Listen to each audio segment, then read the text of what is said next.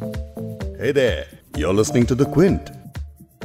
जिस तरह पुलिस से ये उम्मीद की जाती है कि वो जनता की सुरक्षा के लिए है ठीक वैसे ही वकील भी लोगों के लिए कानूनी लड़ाई लड़ते हैं उन्हें इंसाफ दिलाने में मदद करते हैं लेकिन किसी शहर में अगर इन दोनों ही में टकराव हो जाए यानी पुलिस और वकील आपस में भिड़ जाएँ पुलिसकर्मी ड्यूटी छोड़कर धरना प्रदर्शन करने लगें और वकील अदालतों में ताले जड़ दें तो फिर कौन जनता की हिफाजत करेगा और अदालतों में जनता के लिए कौन लड़ेगा उस पर भी सबसे बड़ी बात यह कि ऐसी स्थिति में उस शहर के लॉ एंड ऑर्डर का क्या होगा?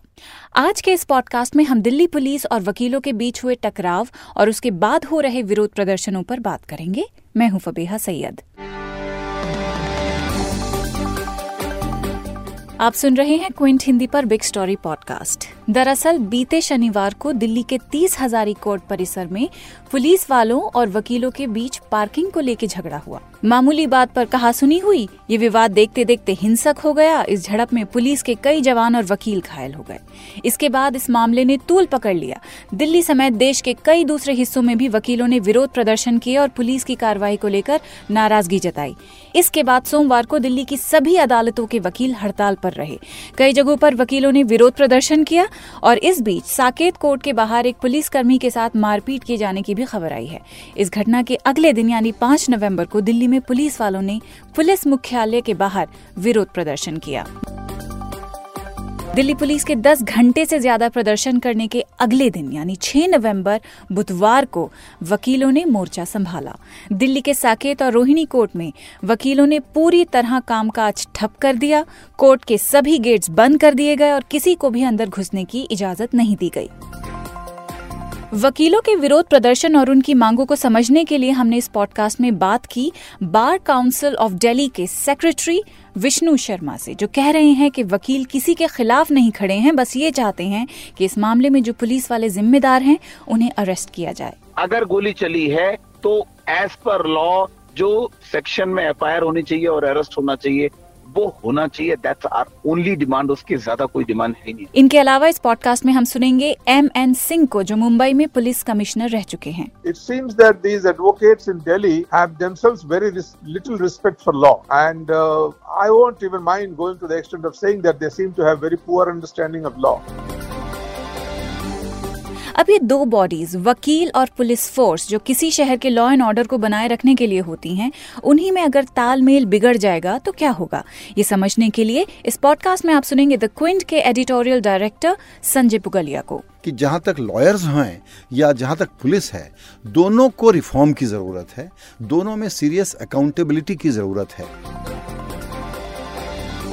जब तीस हजारी कोर्ट परिसर में पुलिस की गाड़ी के सामने एक वकील ने कार खड़ी कर दी तो उसके बाद वहाँ पर हिंसक प्रदर्शन होने लगा, जिसमें पुलिस और वकील दोनों घायल हो गए।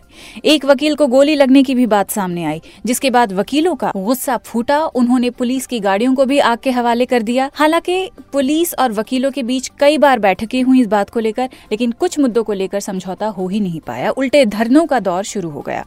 दिल्ली पुलिस हेडक्वार्टर के बाहर पुलिस वालों ने प्रदर्शन किया। इन प्रदर्शनकारी पुलिस वालों की मांग थी कि जिन वकीलों ने गलती की है, उन्हें सजा मिले और पुलिसकर्मियों को सस्पेंड ना किया जाए। कई पुलिस वालों ने यह भी आरोप लगाया है कि वकीलों का गुट जहाँ भी वर्दीधारी पुलिस वालों को देख रहा है, वहीं हमला कर रहा है। ये कहकर पुलिसकर्मी अपनी सुरक्षा की भी मांग कर रहे थे। द क्विंट के सीनियर कॉरेस्पॉन्डेंट एंथनी रोजारियो इस धरने को कवर करने गए थे तो उन्होंने कई पुलिस ऑफिसर से बात की। आइए एंथनी से डिटेल में पूछते हैं कि पुलिस का क्या कहना है। एंथनी बताइए, जब आप वहाँ गए आईटीओ पर पुलिस हेडक्वार्टर्स के बाहर तो आपने क्या देखा?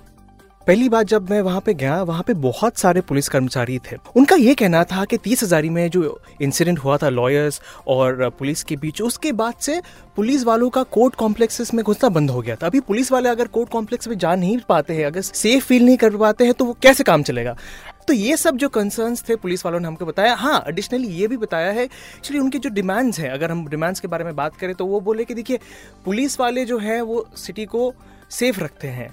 और इसके लिए सेफ़ रखने के लिए एक पुलिस का जो एक डर वाला इमेज होता है लोगों के मन में मतलब जो क्रिमिनल्स होते हैं, उनके मन में ये इंपॉर्टेंट है।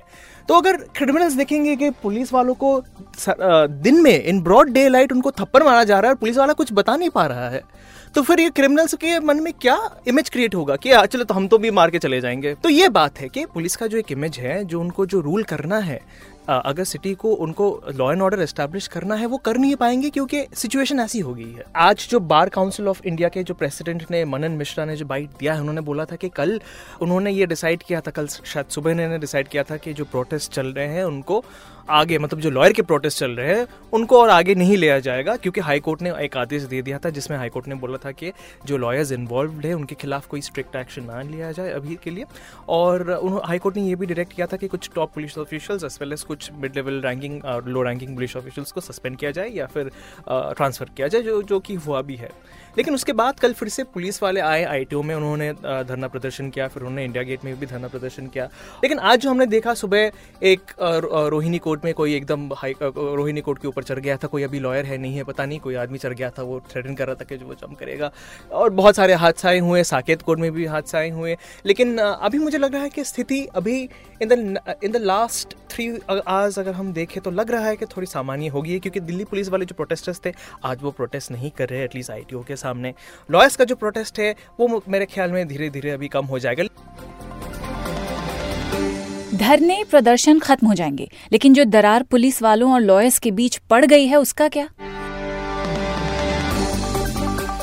ये जानने के लिए मैंने बात की मुंबई के पूर्व police commissioner M N Singh से जो कह रहे हैं कि इस तरह का विवाद होना ही नहीं चाहिए लेकिन वकीलों को खुद पहले कानून का पालन करना होगा। Well I think it is a very despicable thing that has happened to arms of the legal fraternity the advocates and the police who are supposed to maintain the rule of law they are at loggerheads and uh, they are fighting street brawls. Yesterday the policemen struck work because they were publicly humiliated thrashed beaten up and uh, you have all seen it uh, on the television channels. The visuals are telltale evidence. The way the advocates have behaved in Delhi, and mind you, this is not the first time. This has happened so many times in the past also. As recently as 2016, the advocates attacked journalists and so many people in the court premises. Then earlier also in the 80s, they were lathi charged by the police and things like that. So generally, you see, you find that the behavior of the advocates in the district courts and the subordinate courts in Delhi has left much to be desired and uh, something which is not uh, warranted of the people who are supposed to be the custodians of law. It seems that these advocates in Delhi have themselves very ris- little respect for law and uh,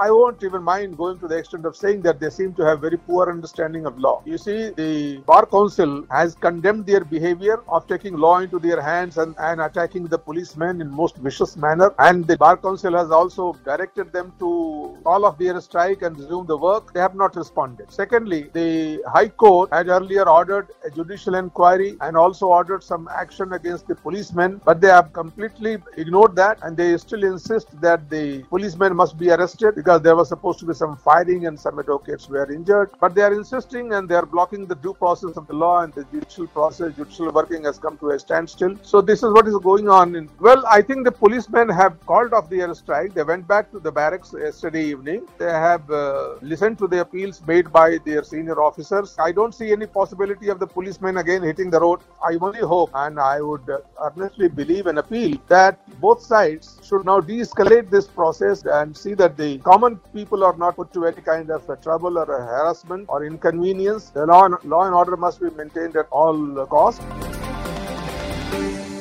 Delhi police के धरने के बाद वकीलों ने भी विरोध प्रदर्शन शुरू कर दिया बुधवार को वकीलों ने दिल्ली पुलिस के खिलाफ नारेबाजी की। कुछ वकीलों ने कोर्ट परिसर को ही पूरी तरह से सील कर दिया। कुछ वकील अपने साथ जंजीर और ताले भी लेकर आए और उन्होंने उसे कोर्ट के गेट पर टांग दिया। पुलिस के प्रदर्शन को देखते हुए अब वकील भी दबाव बनाने की पूरी कोशिश कर रहे हैं। वकीलों का आरोप है कि मीडिया ने दिल्ली पुलिस के पक्ष में खबरें चलाई हैं और गोली लगने की, वकीलों को गोली लगने की जो खबर है, वो नहीं दिखाई गई। उनका कहना है कि दोनों पक्षों को देखते हुए लोगों तक बात पहुंचाना बहुत ज़रूरी है। बार काउंसिल के अध्यक्ष मनन मिश्रा ने वकीलों के प्रदर्शन पर कहा कि अब काम पर लौट आए सारे वकील। जिन वकीलों ने प्रदर्शन में हिस्सा लिया है, उन पर एक्शन लिया जाएगा। लेकिन उन्होंने आरोप लगाया है कि वकीलों का पक्ष सही तरीके से नहीं रखा गया है। वकीलों का पक्ष डिटेल में जानने के लिए क्या हुआ, गोली किस तरह से चली, कौन घायल हुआ, ये सब जानने के लिए मैंने बात की बार काउंसिल ऑफ़ दिल्ली के सेक्रेटरी विष्णु शर्मा से। देखिए, पार्किंग के जिस इशू को लेके दिल्ली पुलिस इस तरीके का इतना बवाल कर रही है, उसमें सरासर गलती दिल्ली पुलिस की है और दिल्ली पुलिस के जो आला अधिकारी हैं, दिल्ली पुलिस के जो लोग हैं उन्होंने एक एडवोकेट को पार्किंग के इशू को लेके लॉकअप के अंदर बंद कर दिया और वो बंद उन्होंने ऐसा किया कि एक दो घंटे तक छोड़ा नहीं और बहुत ज़्यादा मार पिटाई की। हम्म। और इस बात को लेके वकीलों में बहुत ज़्यादा आक्रोश था। वकीलों ने डिमांड की। हम्म। उसके बाद डिस्ट्रिक्ट जज आए सीनियर जजेस आए तीस हजारी के, उन्होंने रिक्वेस्ट की, पुलिस के आला अधिकारी आए, उन्होंने रिक्वेस्ट की कि आप छोड़ दें। मेन गेट से उनको छोड़ा नहीं और पीछे के गेट से उनको बहुत मार पिटाई कर दो तीन घंटे में उन्होंने वहाँ छोड़ा। उसके बाद जो दिल्ली पुलिस के अधिकारी हैं, उन्होंने चार राउंड फायर किए। और आप ये भी समझिए कि जिस तरीके से उन्होंने गोलियाँ चलाई, उसके बाद अपने ऑफिसर के कहने से उन निहत्ते एडवोकेट्स के ऊपर लाठीचार्ज किया, उनके चैम्बर्स को तोड़ा, जिस एडवोकेट को गोली लगी विजय वर्मा, वो आज ज़िंदगी और मौत से झूल रहे हैं। सेंट स्टीफन हॉस्पिटल में है वो। जो दूसरे एडवोकेट है, मिस्टर मलिक, उनको गोली लगी, हाथ में गोली लगी, उनकी दो फिंगर्स को इम्प्यूट करना पड़ा। उनकी middle finger and little finger दोनों को कट करना पड़ा। अगर गोली चली है तो एज पर लॉ जो सेक्शन में एफआईआर होनी चाहिए और अरेस्ट होना चाहिए, वो होना चाहिए। दैट्स आर ओनली डिमांड उसकी ज़्यादा कोई डिमांड है नहीं। अब इस विवाद से हम क्या समझें? पुलिस जब धरने पर थी तो दिल्ली के कई थाने दिन भर खाली पड़े रहे। वकीलों के प्रदर्शन के दौरान कोर्ट्स में भी कामकाज बंद रहा। ऐसे में आप और मैं, यानी कि आम आदमी, करे तो क्या करे? यही समझने के लिए हमने बात की द क्विंट के एडिटोरियल डायरेक्टर संजय पुगलिया से कि हम इस सबसे समझे क्या? बहुत ट्रेजिक स्टोरी है। वकील साहब को एफआईआर फ़ाइल करनी है, उसके लिए पुलिस स्टेशन जाना होगा। होम मिनिस्ट्री को कोर्ट में अपनी कोई बात रखनी है तो वहाँ उनको लॉयर चाहिए। तो लॉ एंड ऑर्डर को मेंटेन करने वाली ये जो दोनों आर्म्स हैं, ये जिस तरीके से इतने दिनों से दिल्ली में लड़ रहे हैं, ये बहुत पजलिंग है। पजलिंग इसलिए है कि इतना बड़ा पुलिस का प्रोटेस्ट ऑर्गेनाइज हुआ और वो पुलिस ऑफिसर जो सीनियर लोग उनको कह रहे थे, सब एक के बाद एक अपील करते रहे, किसी ने किसी की कोई बात नहीं सुनी। दूसरी तरफ़ लॉयर अब भी नहीं मान रहे हैं। आज भी स्ट्राइक हुई है बहुत सारे डिस्ट्रिक्ट कोर्ट में। और मसला अलवर में भी पहुँचा है। वहाँ पर भी हरियाणा पुलिस का एक आदमी आज वकीलों ने फिर पीट दिया। एक इंसिडेंट का एक प्रोवोकेशन और वो प्रोटेस्ट तो समझ में आता है। दूसरी जगह क्यों होना चाहिए? दूसरी बात, वकीलों का एग्रेशन आप लगातार देखते हैं। कई बार एक्यूज पहुँचता है कोर्ट में और उसको पीट देते हैं। तो हम जिस रूल ऑफ़ लॉ की बात करते हैं उसको चैलेंज किया जा रहा है और उसमें दोनों आर्म्स की तरफ़ से इसमें प्रॉब्लम है। ये बहुत ही सीरियस इशू है। हालाँकि कल थोड़ा कवरेज इसका मीडिया में ढंग से हो गया। लाइव टेलीविज़न के कवरेज में हम, मुझे लग रहा था कि शायद ये कवरेज थोड़ा सा अंडर प्ले हो सकता है, लेकिन लोगों ने दरअसल उसको ओवर प्ले किया। मीडिया का अपना फ्रस्ट्रेशन रहता है क्योंकि ये दोनों आर्म्स में उनका एक्सेस स्टोरी मिलना, नहीं मिलना सिक्योरिटी पास मिलना, पचास इशूज़ रहते हैं। तो ये बहुत ही अजीब सा एक कॉकटेल बना है और बहुत लोग पजल्ड हैं इस बात पर। मैंने कई लोगों से समझने की कोशिश की कि ये इतना फ्लेयर अप क्यों हो गया? इसका मेरे पास भी कोई पक्का आंसर नहीं है। संजय सर मैं आपसे एक चीज़ और पूछना चाहूँगी कि जो पूरा एपिसोड हुआ है इससे अब हम आगे क्या उम्मीद कर सकते हैं? मतलब चीज़ें अब आगे किस तरह से किस शक्ल में बढ़ती दिख सकती हैं? इसमें दो तीन बातें समझने की हैं। दिल्ली पुलिस होम मिनिस्ट्री के अंडर में आती है। जो प्रोटेस्ट था उसको लोग कहते हैं कि ये लीडरशिप एंटिसिपेट नहीं कर पाई दिल्ली पुलिस की कि ये मामला इतना फ्लेयर अप हो सकता है। वकीलों की तरफ़ देखिए कि वहाँ पर वकीलों के जो नेता हैं, वो कह रहे हैं कि भाई अब आप लोग कंट्रोल कर लीजिए, इसको रिस्ट्रेन बरतिए। लेकिन वो भी नहीं मान रहे हैं। दोनों जगह लीडरशिप का इशू है। तीसरी तरफ़ लेफ्टिनेंट गवर्नर के मैकेनिज्म को डाला गया कि वो बीच में बात कर लेंगे, कुछ शायद उसमें हैंडल हो जाएगा। उस वजह से भी कोई इसमें फ़र्क नहीं पड़ा। चुनाव आने वाले हैं दिल्ली में। वहाँ पर अब कौन सी पार्टी किस वोट बैंक को अपील करने के लिए इस इंसिडेंट को कैसे यूज़ करे, उनके दिमाग में ये प्रेशर है। तो एक तरीके से जो इस तरह का इंसिडेंट हो जाता है, उसको लॉ एंड ऑर्डर को मैनेज करने के लिए जो ऑपरेटिव्स की ज़रूरत पड़ती है थिंकर की ज़रूरत पड़ती है प्रॉब्लम सॉल्वर बोलिए या ट्रबल मेकर की ज़रूरत पड़ती है, वो इसमें थोड़ा सा हमको अपसेंट नज़र आ रहे हैं, क्योंकि हर आर्म जो है, इसमें कंपोनेंट है, वो अपना अपना कोई कैलकुलेशन कर रहा है। ये क्या बताता है? ये दो बातें बताता है कि जिस तरह का माहौल बना हुआ है, सब लोग किसी भी वक्त फ्लेयर अप होने को तैयार बैठे हुए हैं। बिल्कुल शॉर्ट फ्यूज पे हैं कि कुछ भी होगा और उनका फ्रस्ट्रेशन निकलेगा। और वो भी दो ताकतवर कम्युनिटीज का निकल रहा है, जो इन अ वे स्टेट के पार्ट हैं। सोचिए पब्लिक को कैसा लगता होगा। संजय सर, मैं एक और आपसे बात कहना चाहूँगी कि जिस भीड़ तंत्र की हम हमेशा बात करते हैं, चाहे पहलू खान का मामला हो या तबरेज अंसारी का हो, मॉब मेंटालिटी, इस पुलिस वकील की लड़ाई वाले केस में भी देखने को मिली है।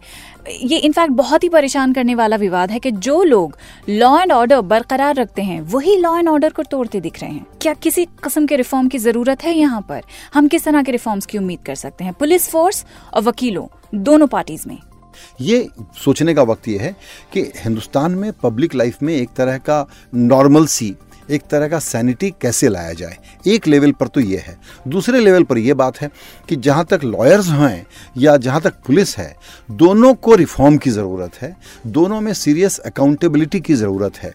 क्योंकि आखिरी दरवाज़ा होता है लीगल सिस्टम में जुडिशल इकोसिस्टम में जाना और जस्टिस की उम्मीद रखना। लेकिन जहाँ इस तरह की लड़ाइयाँ होंगी, इस तरह की हॉस्टिलिटी होगी और वकील कानून को अपने इस तरीके से हाथ में लेंगे, पुलिस की गलती हो सकती है, लेकिन उसकी खुद पिटाई करने के लिए निकल आएँगे उसके बाद उसको जस्टिफाई करेंगे। तो ये बताते हैं कि आप सारे लिमिट्स और नॉर्म्स को क्रॉस कर रहे हैं। इसलिए मुझे लगता है कि बार काउंसिल हो, चाहे लोकल पुलिस हो, चाहे पॉलिटिकल लीडरशिप हो, उन लोगों को एक तो इमीडिएट इसको टेम्पर को कूल करने के लिए लीडरशिप दिखानी चाहिए। और दूसरी तरफ़ रिफॉर्म और अकाउंटेबिलिटी की तरफ़ भी काम शुरू होना चाहिए, क्योंकि ये कोई पहला इंसिडेंट नहीं है, न ये कोई आखिरी इंसिडेंट है। Law versus order police versus वकील ये लड़ाई सिर्फ़ दो फोर्सेस के बीच में नहीं है, बल्कि एक बहुत ही बड़ा सवाल है कि जो लॉ एंड ऑर्डर की देखरेख कर रहे हैं, वही जब उसे खिड़की से बाहर फेंक दें तो ऐसे में शहर का लॉ एंड ऑर्डर किधर जाएगा? आज इस पॉडकास्ट में बस इतना ही। बिग स्टोरी पॉडकास्ट आप क्विंट हिंदी की वेबसाइट के अलावा जियो सावन स्पॉटिफाई गूगल और एप्पल पॉडकास्ट पर भी सुन सकते हैं। अगर अभी तक सब्सक्राइब नहीं किया है तो प्लीज़ इन प्लेटफॉर्म्स पे जाइए टाइप कीजिए बिग स्टोरी हिंदी और प्लीज़ सब्सक्राइब कीजिए। आपसे कल दोबारा मुलाकात होगी एक बिग स्टोरी के साथ।